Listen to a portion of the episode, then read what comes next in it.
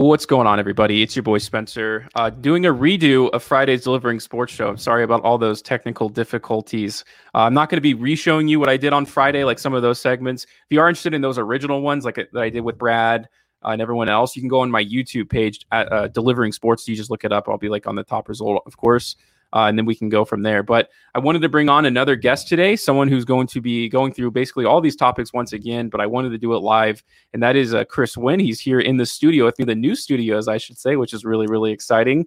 Uh, Chris, thanks for uh, joining the show today. It's great to be here, Spence. What's going on, my friend? Uh, just just enjoying life and you know ready for a great show because there's a lot going on. Obviously, this is kind of the prime time of sports. It feels like, and we'll start no none other than in the NFL draft, and we'll go local here. Of course, the uh, Las Vegas Raiders had a bit of a interesting draft, right? You have mm-hmm. uh, the drafting of Alex Leatherwood, a, a, bit of a reach here in the first round, and in the second round, they end up moving and getting up what I consider to be the best safety in the draft. I think there were a little bit of health concerns, but it seems we have moved past that now. He seems to have moved past it, and I think the Raiders got a steal in the second. So in reality, they draft a guy in the first round who's been in the second, and someone in the second should have been in the first. It's pretty funny though, Spence, because let's be honest when they did make the pick for Alex Leatherwood out of Alabama in the first round, the initial reaction from a lot of whether it was Las Vegas Raider fans, whether it was people in the media, whether it's people that are just close to close to the organization, there was big surprise. Okay, because Alex Leatherwood was thought to be a guy who could be possibly you know early second round at at best, and possibly into the middle of the second round. So there was a lot of rationalization going around and people saying, what, what are they doing? And this is, you know, it wasn't to disparage Leatherwood as a player because the guy has potential. There's no doubt. He has upside. And he could end up being an all pro type of offensive lineman for much of his career. But there were other people there that uh, that you looked at any mock draft, okay, regardless of whether there were going to be trades or what was going to go on, and it is absolutely fair to say that Alex Leatherwood would not have been the pick there at number 17 for the Raiders. So it was looked at as a reach. I thought it was a reach. Could it could it work out where it's a fine pick and he's a and he ends up being a, a solid guy that anchors that that line for the Raiders for many years? Absolutely. It could. And he could be that guy. But uh, I, I would even I would even say this, Spence, that they would have been uh, received much better if they would have drafted the guy Moehrig, who they drafted in the second round, in the first round. They would have been fine. You know what I mean? But so, I mean, at the end of the day, it, it's, it's, obviously a wait and see because it's the NFL draft. It's a wait and see. Yeah, but know. there was a lot of people questioning that uh, it was uh, definitely not a value pick taking Leatherwood there at 17. Yeah, and the thing is, is I think Leatherwood is fine, and he will be the starting tackle for many years to come for the Raiders. And again, mm-hmm. like you said, he could be a Pro Bowl caliber tackle. But the issue I have with the pick more than anything is this is a problem that Mike Mayock created for himself. He let go of like half of the offensive line, if not all of them. I think there's like one returning starter. Kolton Miller got the extension. I think they had released uh, Richie Incognito and re-signed him again on a smaller deal. But other than that, they ate cap on a lot of these guys who were Pro Bowl, if not all Pro caliber guys, making it a little more mysterious that you have to fix the problem that you've created even when there's probably better prospects out there on the offensive line before him. So uh, I want to talk about the Raiders for just a quick second. And mm-hmm people talk about give Mike Mayock time, give Mike Mayock time. But as I've seen him and what I've seen him do, which is basically nothing, if not make the team worse. I mean, you want to talk about this offseason? I just talked about the offensive line. And on top of that, he spent the rest of their free agency money on a backup running back. And Pro yeah. Football Focus, by the way, had an article that talked about how they have the best like one two tandem. I don't care about one two tandems about running backs anymore. We are well past that in the NFL, in my opinion, when we don't have any starting caliber defensive tackles, only one starting caliber linebacker, if you want to say that. Trayvon Mullen's okay at the corner position, but they're so deplete there. And Richard Sherman is still a free agent at this point, but they can't pay him. They're going to have to restructure some more contracts if they want to make that happen. And then uh, we can talk about the history of Mike Mayock and the whole Antonio Brown situation. you can go to uh, drafting Jonathan Abrams in the first round. Josh Jacobs, I think, was a reach in the first round as well. Clelin Ferrell, of course, was a com- complete failure. Mm-hmm. I think he's ridden the coattails of Maxx Crosby and Hunter Renfrow from one draft where he got lucky. So, how do you evaluate evaluate Mike Mayock and what do you think that they like? How long should they give him before it's like, come on, this is awful? Al, there's still, I, I think there's still time when it comes to Mike Mayock, but there's absolutely room for criticism regarding him, and there has been, right? I mean, there already has been. And uh, as I pointed out, obviously, when you're talking about the NFL draft, day one is is is the first round. Okay, and the Raiders had one pick, and you went on sports radio here in Las Vegas on Friday morning after after what went down the, the day before, and people were already criticizing Mike Mayock, right? And they're already hammering him for the, the leg. And I went into how we still think he can be great. That's fine. That's fine and dandy. But when it comes to the first round, people want value, right? And in some cases, depending on the team, you want to have somebody that's going to inject some excitement into your franchise. And that's not, those are two things I think that the Raiders didn't get with their first round pick. So, um, but not to get too in depth as far as Mayock, I think he still has a little bit of a leash. You know, I don't think there, there's any situation right now where the Raiders are looking to turn the page on him by any stretch of the imagination. But at the same time, you know, if uh, if, if we have another ho hum season, you know, if they end up going, uh, you know, seven and ten, something along those lines, or you know, and are nowhere near contention in the AFC, then there's going to be real issues with him, and there's going to be uh, people calling for his head. So, uh, it it really just it, it depends on how these these picks pan out and how the team chemistry wise responds here in 2020 21 or excuse me 2021 22 uh, re- going forward yeah, well, I, would like to pivot a little bit because you just talked about how successful they will be this season, and mm-hmm. we'll get right back to the NFL draft. But Aaron Rodgers did have a very short list of teams he'd like to be traded to, and the Raiders were did happen to be one of them. So we'll talk about the whole Aaron Rodgers situation in a mm-hmm. second, but specifically for the Raiders, would it even be worth it for them to trade for someone like Aaron Rodgers? Is he going to be that much of a difference maker to I mean, he has carried Green Bay, we know, for his entire career. The fact that he only has one Super Bowl is nothing short than a complete colossal failure on behalf of Green Bay. But the Raiders would have to give up Derek Carr, obviously, a bunch of first round picks, second round picks, the whole the whole lot for the the 38 year old quarterback.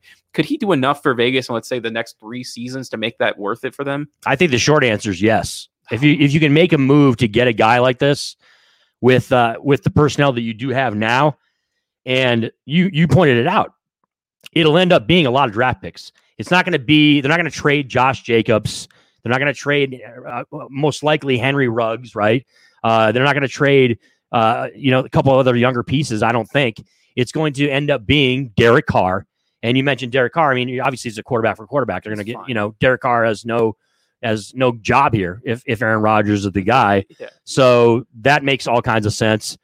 So I, I mean, look, I have no dog in the fight. I'm not a Raiders fan. Okay, I've covered the team for one season, and uh, I think that yes, you roll the dice and you make that move. You can you can question and ask yourself, where does this put them in the AFC? Right? You can make. the, I mean, it's a fair question to ask because there's still the Chiefs out there. There's still other teams in the AFC that are. I would think that would be better, even if you do have Aaron Rodgers here in Vegas.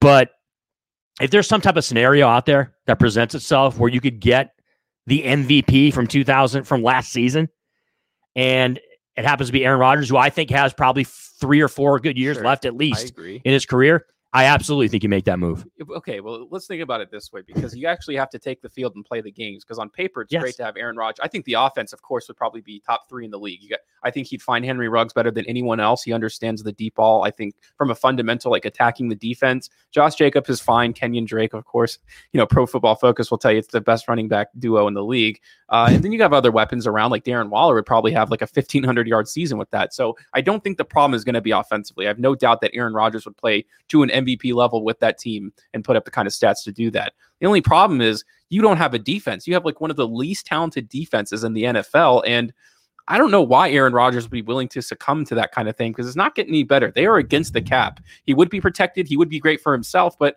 I think he's sick of that. I guess the idea is that Green Bay has not given him any weapons in so long. He's so desperate to be a part of a team with that kind of offense. And of course, him and Jon Gruden would be masterminds together. But I just don't think you can win football games the way the Raiders are currently constructed. They can't cover anybody. And they were putting up like 32 points a game last season. That's extremely impressive. And the thing with Jon Gruden that I always say is he could. The only thing Jon Gruden can't do is put the ball in his hands and throw the football. He knows where it's supposed to go, Yeah. and I think that connection would be great. But again, their defense is so horrendous. I don't think you can carry a team certainly to a deep postseason run. Which when you trade for Aaron Rodgers, that's what you're banking on. You're banking on a Super Bowl or either an appearance at the very least, and I don't think that's even physically possible to do with the Raiders.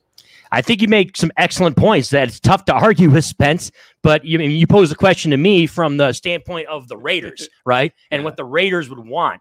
Obviously, if you're Aaron Rodgers, you know, and by the way, we're talking about the NFL here. There's no no trade clauses. Yeah. There's no, you know what I mean? Sure. So if the Green Bay Packers, you know, they're going to make the best deal possible that they can make if they're going to trade him, which we don't even know they're going to trade him yet. You know what I mean? Like we we, we understand that they're putting it out there. Both the general manager, uh, uh, Lafleur, all these guys are saying how there's no way we don't want we don't want to part with with Aaron Rodgers, which makes total sense. Okay, he just won the MVP. He's your leader of your team. He's the face of your franchise. So from their standpoint, they don't even want to trade him right now. But they may be pushed into a position, and I'm sure we're going to get into this as far as like the dynamics and what can take place. But like, I'm just talking about it from the Raiders standpoint. Is if they're going to make a move to get him, and if you're going to have him here, they're not looking at it from a standpoint of our defense is awful and we can't stop anybody. They're looking at it from the standpoint of we're getting Aaron Rodgers, the MVP last year, to replace basically Derek Carr. We're going to give up a lot of draft picks and we're going to give up we're going to give up assets, but we're we're figuring the trade-off is going to be beneficial to us as a franchise. And I know it may sound crazy, it's not always about the wins and losses, right? It's not always about the wins and losses. Sure, especially Vegas. when it's Aaron Rodgers coming to Vegas, you know, and coming to the AFC because because he's he's never going to get traded to an NFC team. It was never going to happen. He was never going to the Niners. As as as poetic as that seemed, you know, being in West, you know, being Yeah. a Bay Area guy and all that. The, the the the Packers would never trade him to the Niners. It's in, in the conference. It, it'd be it'd be moronic beyond all belief if they went that direction. So uh, if he does get traded, and that's a big if, he's going to end up in Denver. Uh, a small possibility here in Vegas, and maybe even and and if there is an NFC team, Spence, if there's is an NFC team, it's going to be the Saints. Okay, so that to me, that's that's the only options we're talking about here. But in the end, if you're the Raiders, going getting back to the Raiders and circling circling this around, uh, the Raiders are viewing it as a as an addition, not so much about their defense, which they were able to address some pieces in the in the draft. Obviously, uh, later on in the draft, as far as their defense, and you pointed it out, the defense is bad. It's horrible, and they just cut. By the way, they just cut Jeff Heath too. You know, the safety who was their they just wait. Yes. year. So I mean, they're, you're getting rid of a guy who was on the field and playing for you last year. Yes, the defense was bad, but I I I, I don't really see a whole lot of logic there. Uh, the defense is not going to be good next year either. So we'll see how that all shakes out. Yeah, so we we'll, we can transition over to the, a more generic Aaron Rodgers, and as of right now, Green Bay says they're not even taking calls. They took one call from Paxton, which I don't even know why. Maybe just to taunt them to say no because they dislike them so much. But come on, I mean, he is 38 years old now. I mean, he's going to be probably thir- turning 39 during the season. And I know he played to an MVP level, and he's still very good. He will be good for the next three years. But Mhm. do you think Green Bay has positioned themselves to make a Super Bowl run this season? I mean, they've been handily taken out like leading up to the Super Bowl. Now they have made the playoffs, so that's kind of a given with Aaron Rodgers. But if you're not going to win a Super Bowl, and you kind of realize that now, and you've traded up to take Jordan Love last year, if I mean his value is only going to get worse as he gets into his 40s, why aren't they taking phone calls for Aaron Rodgers right now? They should be taking this a lot more seriously than I think they are. You want to look at this negatively, or you want to look at this positively? Half glass, half, half glass full, Yeah. half glass empty. First off, half glass empty. Okay, Packers haven't given him any help. Okay, they ha- they haven't drafted guys that they need to draft. Okay, they've gone other directions, i.e., a quarterback last year early on in the in the draft, which was you know. Uh, call it what call it what you will as far as Aaron Rodgers is concerned, but they basically picked his successor right in the draft last year. They haven't made any significant moves as far as the wide receiver position. Yes, they have Davante Adams there in Green Bay. Okay. Yes, they have a couple tight ends that are good. Yes, they have Aaron Jones, who's a stud as a running back. And now he's flipped to the glass half full.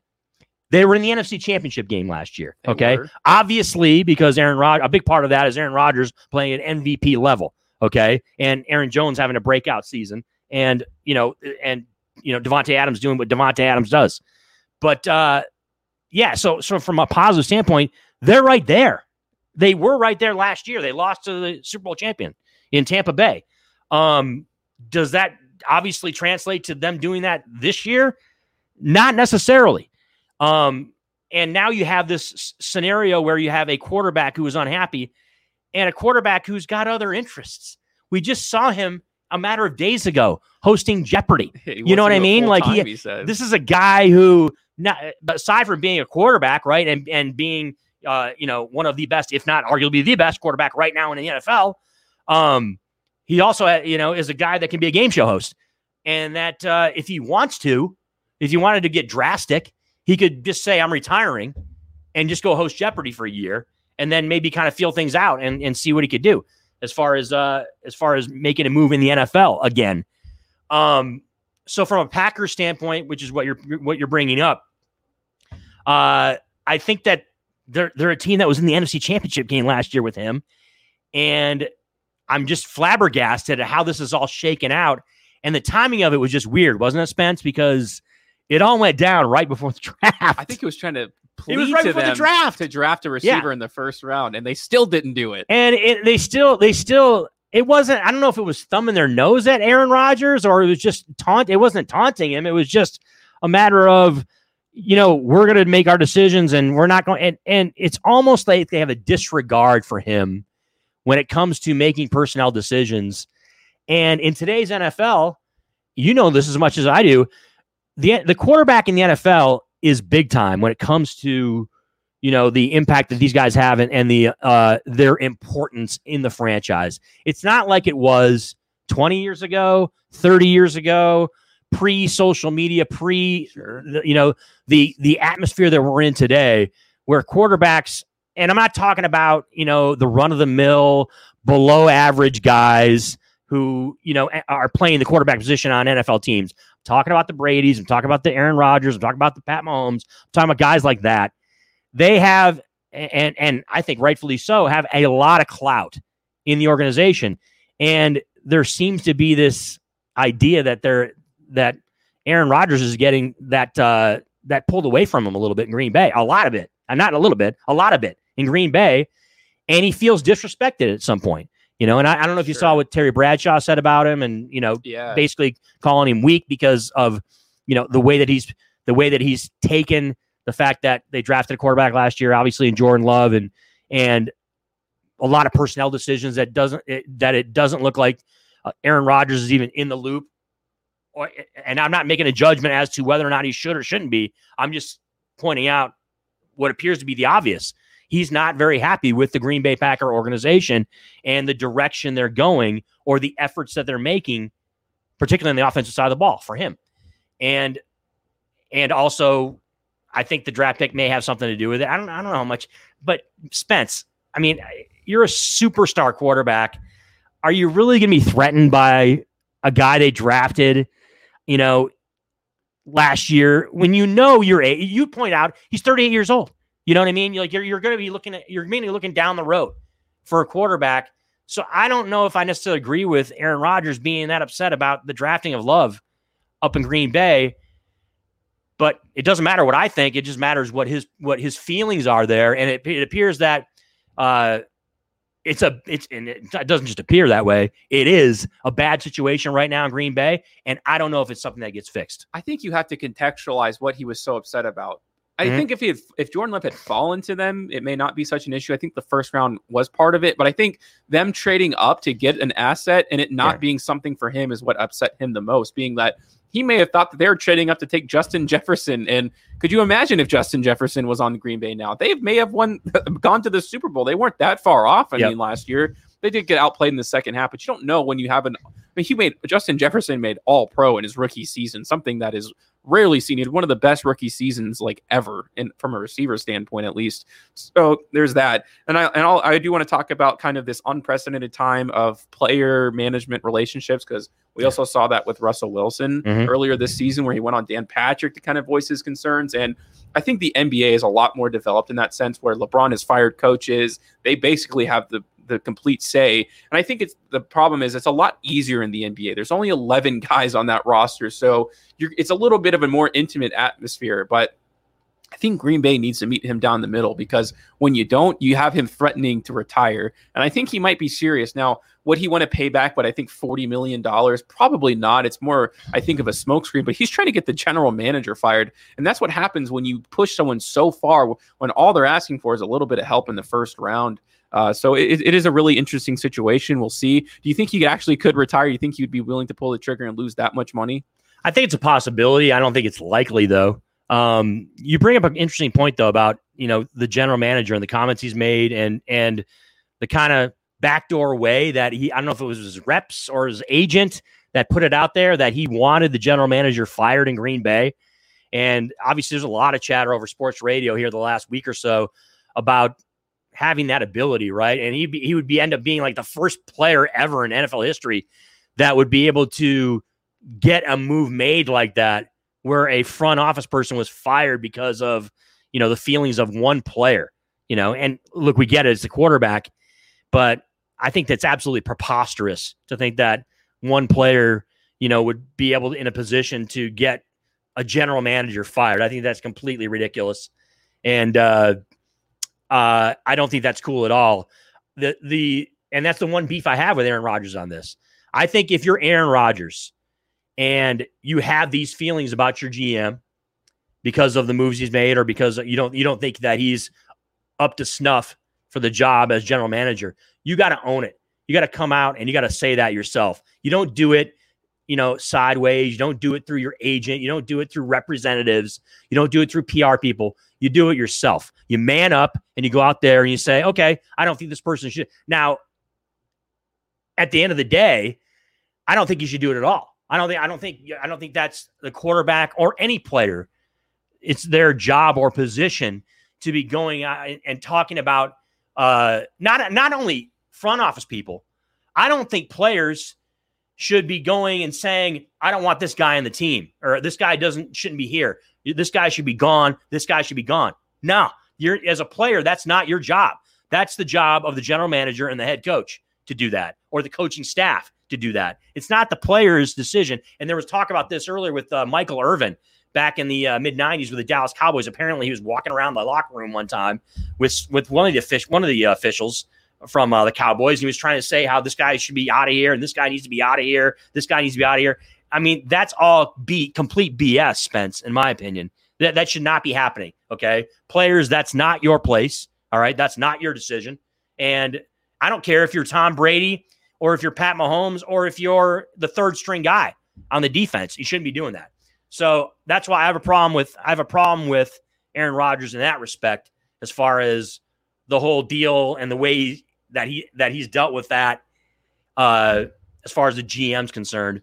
But as far as him, I, I have no problem with his beef with the Packers. As far as the personnel decisions, as far as you know the transactions that have taken place, we talked about them, and therefore, I I would think I got to be honest, Spence. I think it's it'd be a it'd be good for everybody, uh, in some way.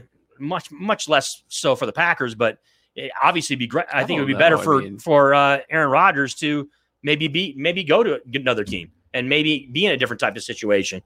And uh, and but again, I, I don't think there's I think there's only a, a, a few teams that it could it could possibly be a uh, a win win situation for. You think Aaron Rodgers has a Super Bowl left in him? I think he's dead serious about all these side projects. He's on the Pat McAfee show on a weekly basis, yeah. even during the season. Now he wants. he says he thinks he can do Jeopardy full time and football. That's just not realistic, at least not from a Super Bowl winning standpoint. So, do you think he still has another run left in him? Like truly, not not getting to the NFC Championship game, getting to the Super Bowl, and not only being there but winning.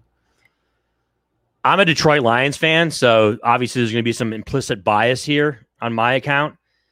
I do think he does have one left in him. He has he I think he does have an opportunity say if he goes to the Denver Broncos, right? Or if he goes to the New Orleans Saints, I absolutely think he has a chance. Um, obviously it's dependent on where he is. If he ends up staying in Green Bay, there's going to be some mending that's going to have to happen. I think, obviously, I don't think it takes any rocket scientist to figure that out that if he does stay in Green Bay, uh, for them to make a Super Bowl run, there's going to be have to be some kumbaya stuff going on there.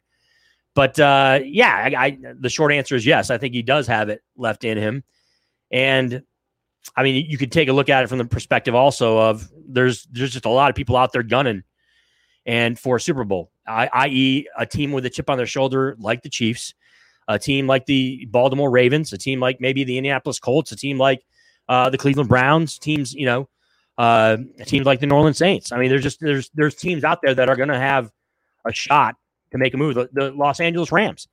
So there's competition out there for them, But to answer your question, Spence, yes, I do think that in the right situation, absolutely, Aaron Rodgers could be the guy that's the gen- the field general to lead a team to a Super Bowl. I think the Saints would probably be the only one I'd be willing to accept, although they'd have to give up a tremendous amount, and maybe maybe even Lattimore. But that was uh, mm-hmm. Aaron Rodgers talk there. We'll transition back into the draft, and somebody who's also been criticized for not caring all the way about football is, uh, you know, the first overall pick, Trevor Lawrence. Mm-hmm. How do you feel like about his about the whole drama that went down before the draft? Like, does he have the uh, juice? Does he not care enough about football, or is this guy just doing his business and he's going to take care of it when it's time?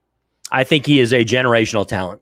I think as of right now, making an having an analysis on Trevor Lawrence, how can you not expect him to be a franchise quarterback that is uh, probably one of the top talents in in the last 25 years? I don't understand how you can't have that viewpoint given his resume in college. He can only do what he can do in college. I mean, and the guy was unbelievable. You could argue he's the you know he's a top two or three quarterback of all time in college football. So, and he's got the credentials. He's got he's got the national championship. He's got the Heisman Trophy. He's got all that. Um, the reason I question, as as anyone would, is you're going to Jacksonville. Okay. Okay. You're going to the Jaguars, and outside of a couple AFC Championship game appearances back in the early 2000s, right, and late 90s, where those guys are all grandfathers now, basically that played on those teams. Um, this is not a franchise that is littered with success. Let's put it that way. Sure, yeah. And it is not an atmosphere that is conducive to winning. It doesn't have a, you know, they don't have a winning culture in Jacksonville. Um, it's a it's a franchise that has flirted with moving many times and still may move. So you got to like some of the pieces though that they added there. Obviously, they added weapons at the wide receiving core there with uh, you know picking up the likes of Marvin Jones and and uh, and we understand what they have at the running back position and and defensively they're solid. So I think they're going in the I, I think they're going the right way there in the right direction. But uh, it's the proof's going to be in the pudding. It's it's going to be what you can do on the field, and you're talking about a coach that's making the transition from the broadcast booth, and oh by the way, he's making the transition from the broadcast booth and then from college football to the NFL and that's we've seen uh, that can be a dicey situation across the board there. So, um, obviously, you got some familiarity in the draft too, as they dra- they drafted Travis Etienne, the, the running back there. So he's going to have his uh, his backfield mate there that he had in college. It's going to be interesting to say the least to see what happens. But I'm not uh, I'm not holding out hope anytime soon that they're going to be a contender. But I fully expect with him at the helm that there should be uh there's reason for optimism for Jacksonville Jaguar fans that he's their quarterback. Yeah, the Urban Meyer situation really is interesting because if you look at the way he ran his offense, there are pro style offenses in the mm-hmm. NFL or in, in college football, but he did not run one of them. You want to go down the list of successful Ohio State quarterbacks that was under him, none of them translated to the NFL. So he is obsessed with the game of football. That's the best part about it, I guess you could say and he'll have all the opportunity in the world to be successful. I do like a lot of their young pieces. I think they have one of the most desirable rosters. If you if I was a free agent GM and I could have my pick of the litter, they'd be pretty high on my list. Talking about CJ Henderson from last year, I think is a very good mm-hmm. corner, and you can go down the list of their impressive defensive players, especially at the linebacker position. So I think they'll be fine. I really don't take too much to it. I mean, you're talking about Aaron Rodgers, who's kind of had the same attitude now, and he's had a pretty darn successful career, I would say. Now does that mean he'll win like five Super Bowls like Tom Brady? Maybe not. I think you do have to be a little bit of a lunatic to be that successful like Tom Brady, where football is your top priority. It's just not the way that it is for everybody. And you can even go to the the NBA and you want to talk about guys like that. Like I don't think Steph Curry, I don't think his top priority is is uh, basketball, and that's just not that's something I think that you're born with. I don't think you can develop what Tom Brady has like the way he has dedicated himself to the game and the way he's developed his career. Trevor Lawrence will will have an exciting rookie season. He had some intangibles that you teach somebody two years into being a quarterback already, like going into his um, rookie season, like being able to anticipate. He actually is able to, from what I've seen in tape, read the body languages of defenses and know like where they're going to be covering. It's it's absolutely insane. So hopefully he gets a good uh, offense to go along with it. Everybody excited, and I would be too if I was a Jacksonville Jaguars fan. And hopefully, uh, you know, they don't have to tank over and over again. Last year was kind of embarrassing. Well, a quick point on that though, Spence. You're an NFL fan. I'm an NFL fan. We we cover the NFL. We, we follow the NFL closely. Think about it off the top of your head. I rack my brain of the last guy that came from college football into the NFL and was a successful head coach. It's tough to find. so the hard. latest coaches are all guys that have been NFL grinding, i.e., the Sean McVays, right? Sean Payton, obviously, you know, uh, Andy Reid in Kansas City. Uh, down the line, uh, Bill Belichick speaks for itself. But but we're talking about people that have been in the NFL for you know uh, years and have been refining their refining their coaching craft in the NFL. You don't see guys going in, you know, from co- the college ranks. And I mean, the last one I think of is obviously is is Nick Saban is the one you know who went with with the with the uh, with all the fanfare. You know what I mean? When he came out of college and went to Miami, and they it, and the ex- expectation because his father was a coach, and he was like, oh, he'll be he'll be he'll be fine because he's you know he's he's been versed in in what the NFL is going to expect of him and what he needs to do in the NFL. He was not successful as an NFL head coach, and obviously he's gone back to college and and cemented his legacy. But my point being is that uh, you want to talk about juries out. Uh, Urban Meyer going to Jacksonville. We'll see exactly what happens with him as the head coach Yeah. up there with, with Jaguars. It is it is interesting because he's kind of seemed like a done deal for a while, and I think he's very far from being a done deal. Uh, we'll go down to the next quarterback who was taken, and of course, that was one of the most interesting picks we've had in NFL draft history. I think one of the biggest smoke screens I've ever seen in my lifetime. The 49ers take trade up to the third overall pick very early, and they got their guy. Although I, I would like to talk to you with you about that a little bit, Yeah. and Trey Lance. Uh, okay, do you think Kyle Shanahan really wanted to trade up to take Trey Lance in this draft? Do you think that was his guy?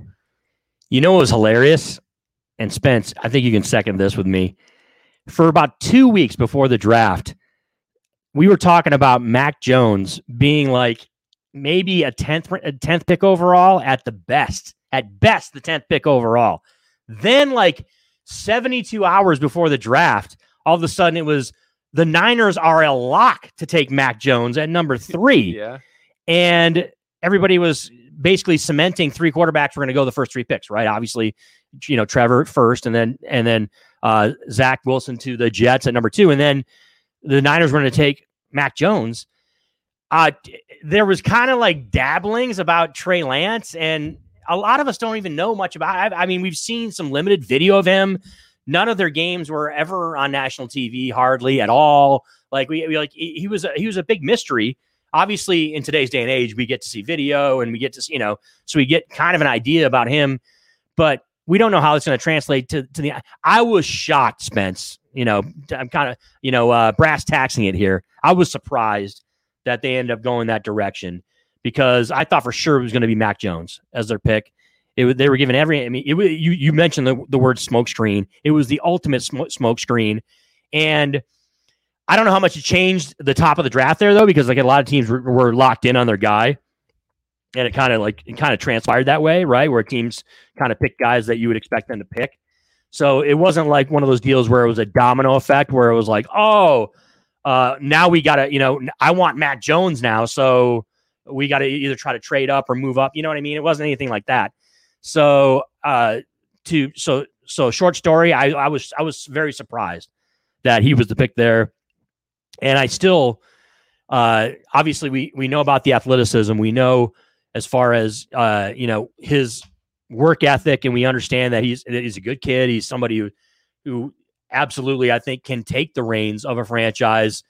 But uh, we'll, we'll find out. I mean, I, I it, it's it's all about what he can do in Shanahan's offense and and how he is going to. Uh, uh, end up being as far as a, a, quarterback in San Francisco and see and and uh, you know I'm not gonna Uh, I'm not going to just use the cookie cutter description and say, oh, he's just a, a young guy who, you know, uh, comes from a small school that played no competition. I'm not going to go that route I mean, because there's we've seen plenty of quarterbacks uh, that got drafted late in, in, the draft, got drafted in the sixth, seventh, eighth, you know, eighth round back when they had ten rounds, um, where they were Hall of Famers. So I think it was uh, while it was a surprise, I I think it could end up being a, a golden pick for the Niners.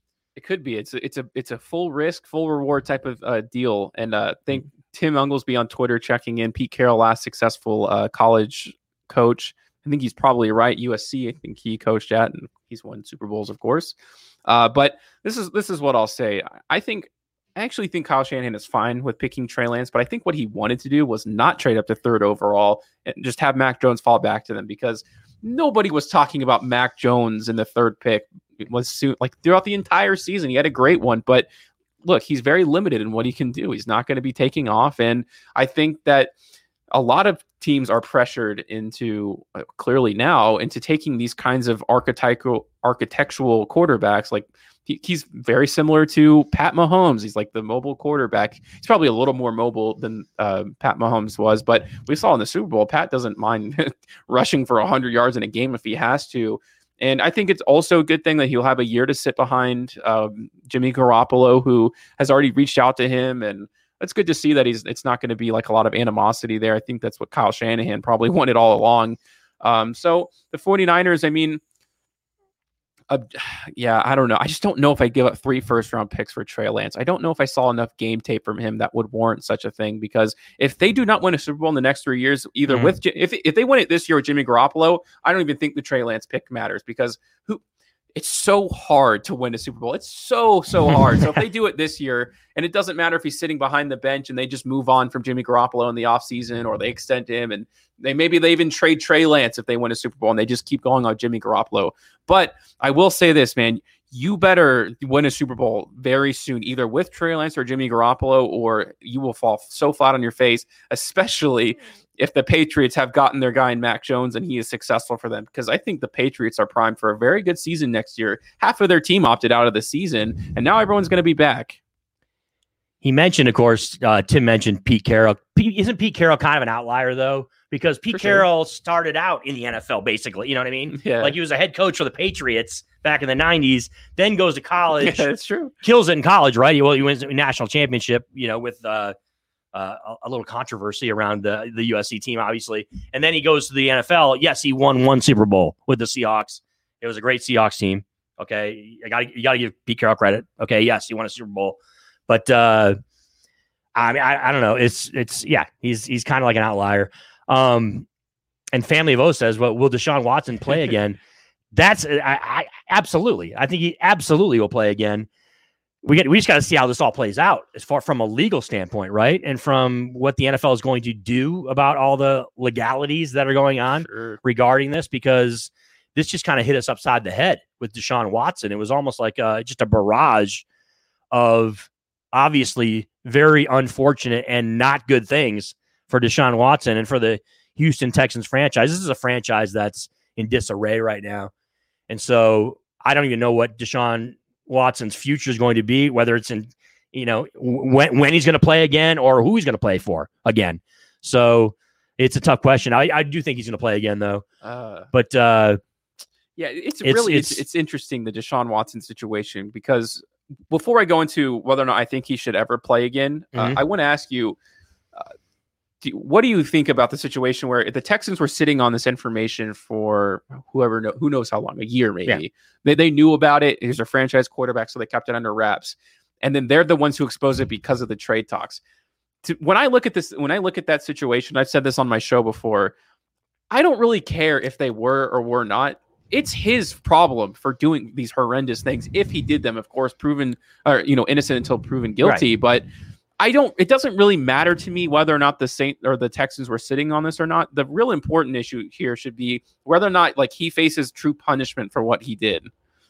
Well, to me, it, it's a snowball effect thing. You know, like it's just uh, you, like you said, innocent until proven guilty is course, the standard that we have here in the United States of America. So um, we can speculate till the cows come home as far as what you know the end result will be regarding Deshaun Watson, you have to look at it in two ways. You got to look at it from a perspective of the legal standpoint, right? And what's going to happen as far as that's concerned, whether it's civil or criminal, you know, because the Houston, and then you got to look at it from a football standpoint. The Houston Texans are going to look at this from a football standpoint. And by the way, anybody else that's looking out there to acquire Deshaun Watson also has to look at it from uh, from from both standpoints. Sure.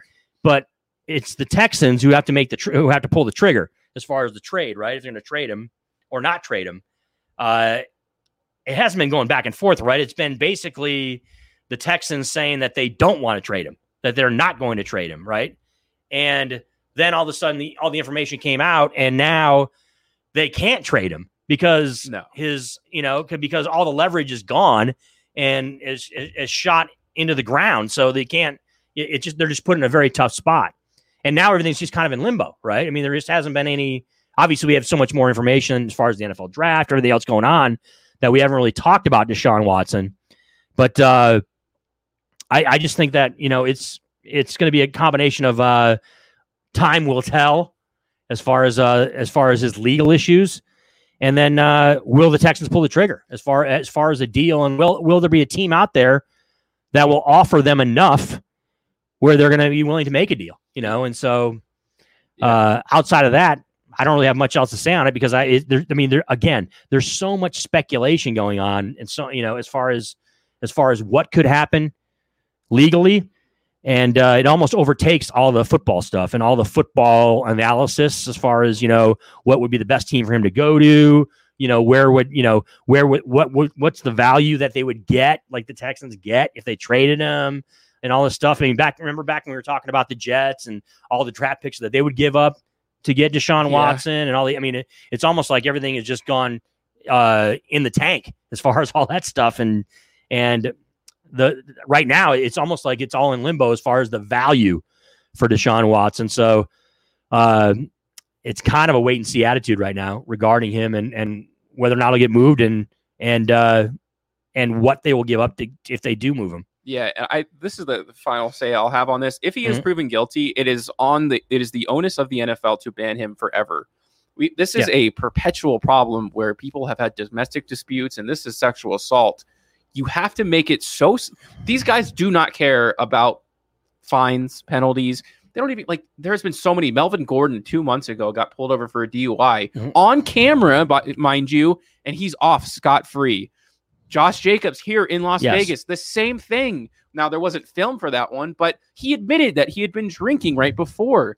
And again, he as well is scot free. So these guys don't care about these kinds of penalties. If you tell them they can't play in the NFL anymore and they can't make money, that's what's going to scare them from doing this. The fourth round pick for the Titans already has been accused of punching a pregnant woman they don't if there's no punishment for them a real punishment then they're going to keep doing it that's how i feel about it that's the only way to truly punish these guys and we'll have to see how the situation develops but we'll transition back and we'll go into what maybe one of the most exciting draft picks of the first round and the chicago bears moved up to get him justin yeah. fields uh, if you're a chicago fan i mean I, you can't be more excited no matter uh, what no matter what whether this works out or not I have to give credit to the Bears front office because they made a huge mistake trading up and passing on Deshaun Watson and Pat Mahomes and taking Mitchell Trubisky and giving up assets to get that kind of guy. But they said, you know what, we made a mistake, and that's fine. We ha- we are willing to admit our mistake, but we want to trade up again and put ourselves in a very vulnerable spot to get who we believe to be our next franchise quarterback. I think that's awesome. That's a Chicago Bears franchise that has been playing musical quarterbacks as of late, right? And Obviously, you draft Mitch Trubisky. They had high hopes for him. It didn't shake out. Now he's the backup in Buffalo. Uh, you bring in Nick Foles, a, a, guy who was a Super Bowl MVP, and uh, it's not like he went out on the uh, and lit everybody's hair on fire on the field last year whatsoever. So they've decided that uh, he's not going to be the guy. Now they bring in Andy Dalton, and it was kind of hilarious because you talk to Chicago Bear fans and you saw the reaction up there in the Windy City, and it was almost like ho hum. Oh wow, yeah. I mean, he's okay, but he's not going to you know ruffle our feathers. He's not going to get us fired up as Bears fans that we have Andy Dalton now as our starting quarterback.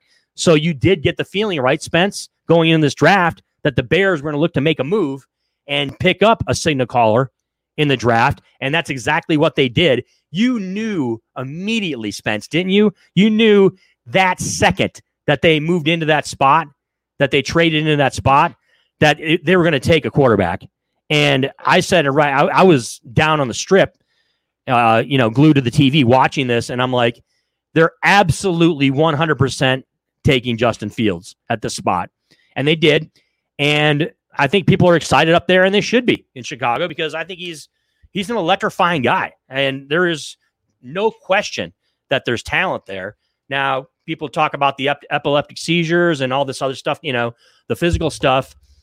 Uh, obviously, it's not uh, bad enough where the Bears are sour on him by any stretch. So people are, are are juiced up there, and I think rightfully so because I think they may have the guy that they may stick with for three, four, five years, as opposed to uh, you know throwing out everybody. Like I said, from Trubisky to to you know in the last 15 years to Rex Grossman and all you know and and and all you know these the Ortons and all these guys who are Man, just you know run of the mill Spence run of the mill quarterbacks in Chicago where uh you know they just you, you just can't get you they're not franchise quarterbacks and I think they really have a possibility here because I think I honestly believe and I'd like your opinion on this I thought Justin Fields talent wise was should have been a top 5 pick I think I thought he was a top 5 pick talent wise um I would have taken him before I took Trey Lance. That's my personal opinion. Obviously, different organizations have feel they have different needs at that position or different chemistry issues regarding head coaches or offensive coordinators. And he wasn't that guy that was picked there. But I don't think there's any in my in my opinion, he's a guy that should probably probably from a talent standpoint and from a resume standpoint should have gone top three in the draft as far as quarterback concerned. And uh, we'll see what he does up there in Chicago. I think that uh, the Bears fans are excited. Yeah, there's a couple of things, right? When you look at the scouting report for him, and the first one is that the the Ohio State simply just has not produced starting caliber quarterbacks in a very long time. I think there's been like two that have Mike Tomczak's not exciting to you? Um, a long time. Let's say that at the very least. Now, I'm not saying who cares because you can't compare apples to apples. You know, Yeah. like some what happened in 2002 is the same thing. But that's the first one, and I'm telling you right now, that's that's on the back of some GM's minds for right there. The other part is he has he has a lot of he has a long way to go with pocket awareness. He took a lot of bad sacks in Ohio State, but that's a part of being a rookie. I feel like the other part is he doesn't have anticipation like a Trevor Lawrence, who is probably a generational talent. So he isn't the perfect prospect, but what he does have is he's one of the most accurate passers. He was last year in college football. I don't think people really understand that. I think he only deep passer that was more accurate than him was Mac Jones. So you don't usually see that out, out of Ohio State quarterbacks, period, anyway. So Mhm. that was pretty good for them. Uh, and again, like I, I think the Bears made the best move of the draft here, and uh, I think he'll be their franchise quarterback. You'll have the chance to start day one. I think I know people give a lot of um, talk badly about Andy Dalton, but he's a starting caliber quarterback in the NFL, in my opinion. Maybe not going to lead you to a Super Bowl or anything like that, but he's a game manager. he it is done. Yeah. And I don't think it's a it's a surefire thing that Justin Fields starts week one for them. I think it would do him very well to sit a year behind Andy Dalton, as much as Bear fans probably would be screaming otherwise. But Justin Fields isn't going to lead them to a Super Bowl next year. So if you can help him developmental wise for that whole season, and I think they have a nice way to go. And the other part about this pick, and it seems a little obvious, but this is Matt Nagy's last chance. They need to, if, if he does play Justin Fields this season, it's playoffs or bust for him because he's known as this offensive guru, this like offensive mastermind, quarterback whisperer, and maybe he hasn't had the tools just quite yet, but now he does. There's no uh, uh, play in the playbook that you cannot call for Justin Fields. So Matt Nagy's job is on the line here, and but I mean they had to make a move like this to to move the needle for their franchise. You make a fair point about college program quarterbacks, right? When it comes to the Buckeyes, a lot of people say that, by the way, about Alabama as True. well too. Uh, the. AJ McCarrons, and you know, and so and we obviously uh, Tua is is still out there, and we'll we'll see what he does. I gotta say though, Spence, when I look at it, when I see Justin Fields, I kind of I I, I think he's he could he could be the exception. I do. I really think that. I mean, I, we obviously know the history of Ohio State and their quarterbacks, and they're not there. There's no one I can think about, nobody in the NFL in the last 25, 30 years from Ohio State that's that's been a great NFL quarterback. But for some reason, Spence, I'm reaching back. I'm, I'm feel. I have a feeling this could be this could be the one that breaks the ice. You know, much like like you know, Much like Grant Hill was that one player that finally broke the ice at Duke that was actually a decent NBA player. You know, like it was like your Duke puts out all these great players in college basketball, and yet no one was any ever any good in the NBA until Grant Hill got there. And then they got like they ended up getting like seven or eight, and now they have like 10 guys that were great that played at Duke. Maybe this breaks the ice, Spence, where you know you get a guy at the quarterback position that comes out of Columbus, Ohio, that could be a difference maker in the NFL. Yeah, and he showed such an act for improving upon himself. He saw like from week Mhm. to week, he just made he did not make the same mistake twice, which is uh, the whole idea of him not being coachable. I think was one of the most ridiculous storylines going into the NFL draft. Uh, so. Uh, we'll do one more storyline from the NFL draft, something Mhm. a little uh, personal to you. The Lions, they they take Yeah. What I believe to be the second best prospect in the draft at fifth overall. I know Lions fans aren't particularly excited about it. They would have liked the whole Justin Fields, the home run picks, but this is what I'll say. Like, if the Lions had picked in Justin Fields, it may have well just ruined his career right off the bat because if you go into a team and you don't have any weapons, what happened to Sam Darnold? I mean, his his career is in shambles right now. He's kind of like on the edge. There were people talking about the Panthers potentially picking a quarterback in, in this year's draft. So you have to make sure that there's a team ready for you. I mean, look at the Chiefs. Like Pat Mahomes was inheriting a playoff caliber team, and you know his skill is able to elevate them even further beyond. But nonetheless, they had weapons available to him, and the Lions got rid of all of theirs seemingly. I like their running back from last year, but you know Kenny Golladay is gone, Marvin Jones is gone as well. I think this is the responsible and one of the best moves the Lions have made in a very long time. Yeah, this is a Lions franchise that is in major transition, Spence. And it seems like it's been rebuilding for years, which it kind of has, Of you know, but they have the big trade, obviously, one of the bigger name trades with when you send Matthew Stafford, your franchise quarterback for the last decade plus, to the Rams, and then you bring in Jared Goff, someone who, you know, is, you know, say what you want. He is what he's perceived as is an underachiever, right? He's perceived as a guy who hasn't lived up to, and it's tough to live up to when you're the number one overall pick, right? And you make it to a Super Bowl and you lose. I mean, you're going to get negative uh, attention. Let's put it that way when it comes to Jared Goff. But the weapons thing was the debate. And as far as Lions fans and, and, and Detroit media is concerned, it was that it was that difficulty of do you bring in somebody that can solidify an offensive line? Let's be straight about it too, Spence.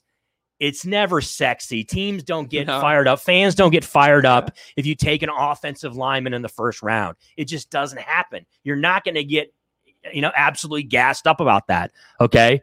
Now, Penei Sewell is a guy who I abs I don't think there's any question in my mind. He could be a seven, 10 year Pro Bowler. He can be that kind of guy. I he can be somebody that you can just put there on your offensive line. Is going to be great for years to come. But I'm telling you, I'm a Lions fan. I grew up in Michigan. I know Lions fans what they were thinking after that pick. They were thinking, man, we could have got a game breaker. We could have got a DeVonta Smith. We could have got a Jalen Waddle. We could have, you know, we could have got a, you know, a piece to add offensively because we don't have any. And they think in their heads, even though we have a couple weapons, but nothing really. They, they, they thought in their heads, we have nobody. We have nobody there.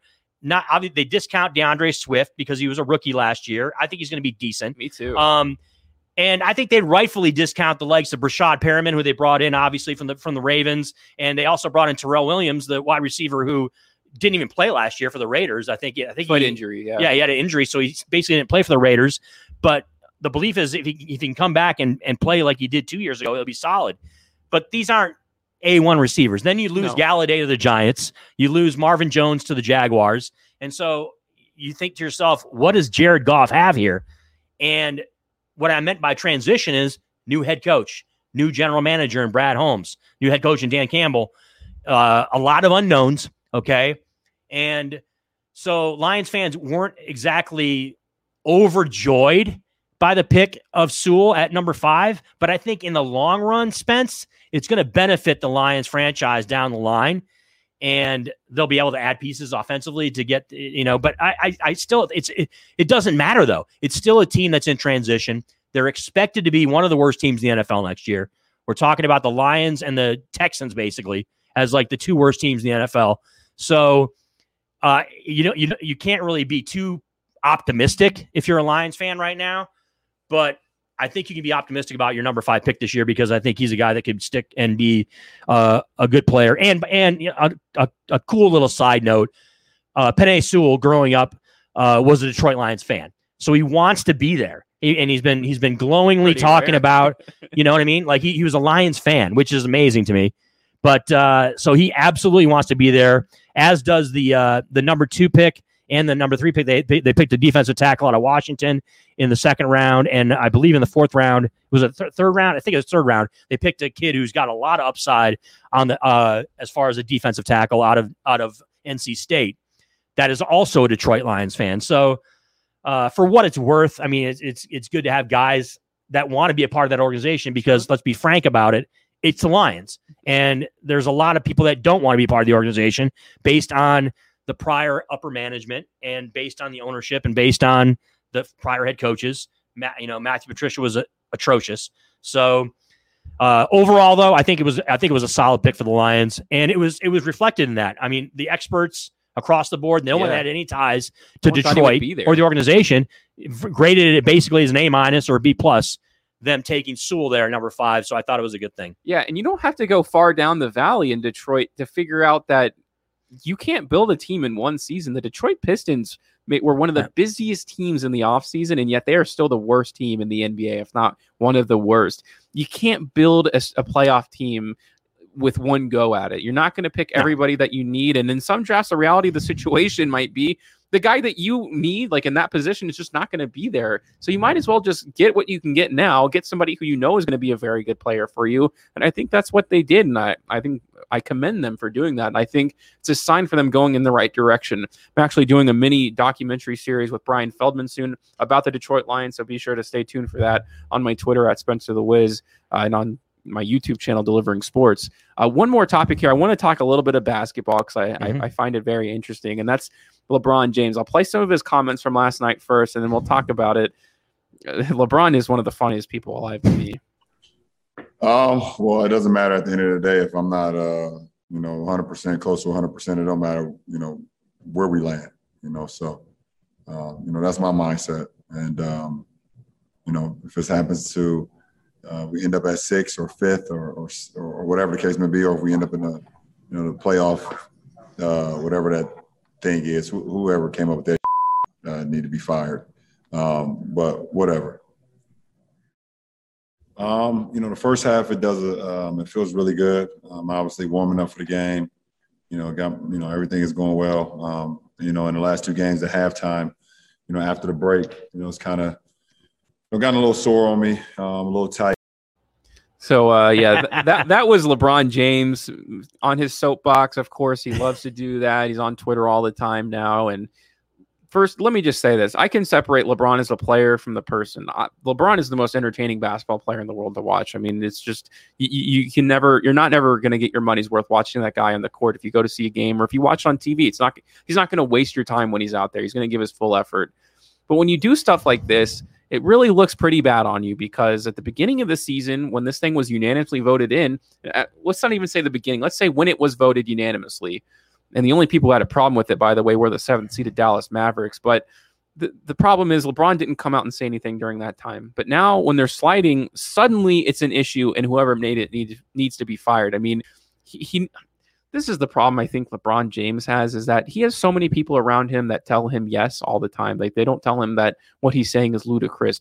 And I think that comes from being a mega celebrity at a high school age. And I think as he's gotten older, it's only gotten worse. As he's a billionaire now from his billion dollar contract with Nike, no one is around him to keep this guy like afloat, to like to say no to him, to say, like, dude, what are you saying right now? You look so stupid. First of all, calling for someone to be fired during the in the middle of like a pandemic, you want to call it. Now I know like he doesn't actually have the ability to do that, but th- that's a very serious thing to say in my in my opinion. To just throw that out because you're upset because your team's sliding to say something like that, he just he looks very silly.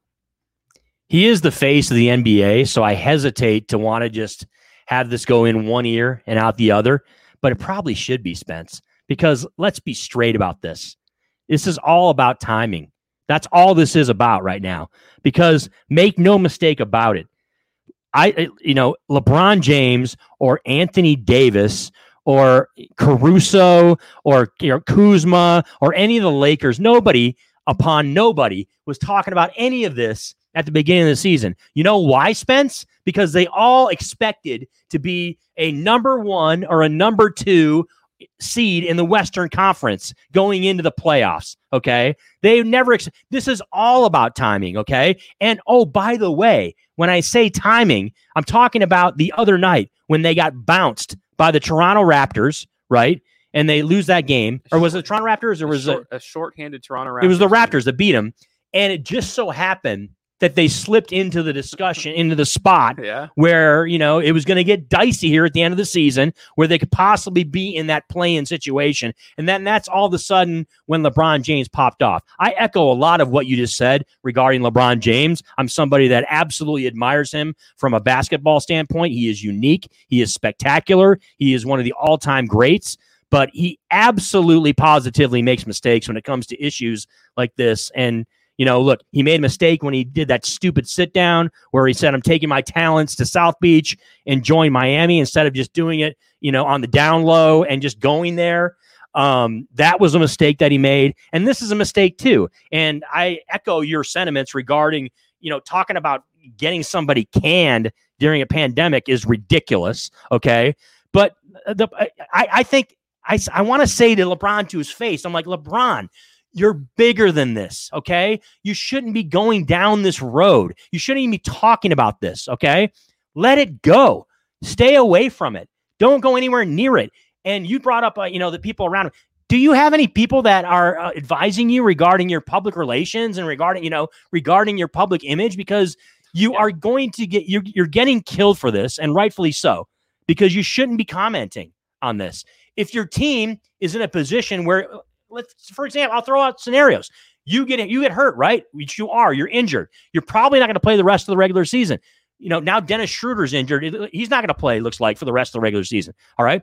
There is a situation that the Lakers may end up in that in that position where they have to play in those play-in games, you know, and and and have to kind of grind their way through the through the Western Conference playoffs.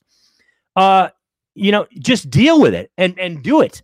Don't don't you know bitch and moan about it and say you know well I don't think there should be this way.